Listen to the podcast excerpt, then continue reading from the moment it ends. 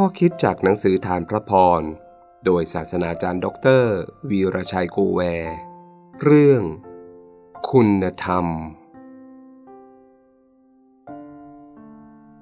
เพราะเหตุนี้เองท่านจึงอุตส่าห์จนสุดกำลังที่จะเอาคุณธรรมเพิ่มความเชื่อ 2 เปโตรบทที่หนึ่งข้อ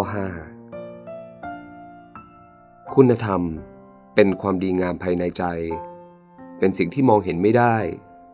และแยกมนุษย์ให้แตกต่างจากสัตว์ เพราะคำว่ามนุษย์นั่นหมายถึงผู้มีใจประเสริฐ พระคริสตธรรมคัมภีร์สอนเราว่า พระเจ้าสร้างมนุษย์ตามแบบพระฉายของพระองค์ นั่นหมายถึงมนุษย์มีอัตลักษณ์หรือลักษณะนิสัยของพระเจ้าในชีวิตของเขา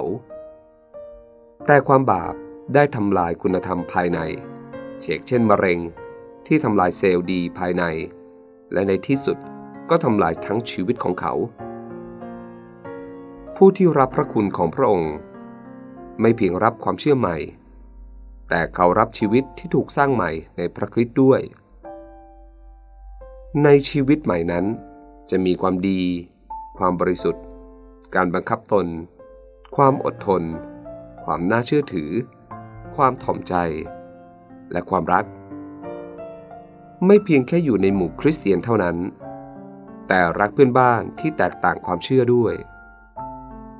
อัครทูตเปโตร หนุนใจคริสเตียนให้พยายามอย่างสุดกำลังที่จะให้คุณธรรมดังกล่าวถูกขับเคลื่อน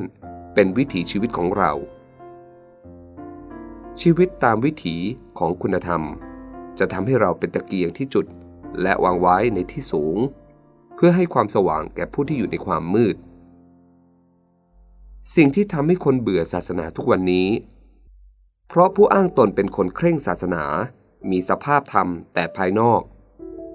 มีรูปแบบศาสนพิธีและโวหาร แต่ชีวิตยังติดอยู่กับโลกธรรม ไม่ใช่คุณธรรม ศาสนากลับมาเน้นความเจริญทางวัตถุมากกว่าคุณธรรม ความเจริญทางวัตถุไม่เป็นสิ่งผิดในโลกที่กำลังก้าวหน้าทุกด้าน แต่การให้ความเจริญทางวัตถุ จนลืมเรื่องคุณธรรมต่างหาก ที่จะนำความเสื่อมมาสู่จิตใจ และหายนะมาสู่สังคม ขอให้เราพยายามสุดกำลัง โดยความช่วยเหลือของพระเจ้า ให้คุณธรรมเพิ่มความเชื่อ และพระพรจะหลั่งไหลมาสู่เรา อย่างล้นเหลือ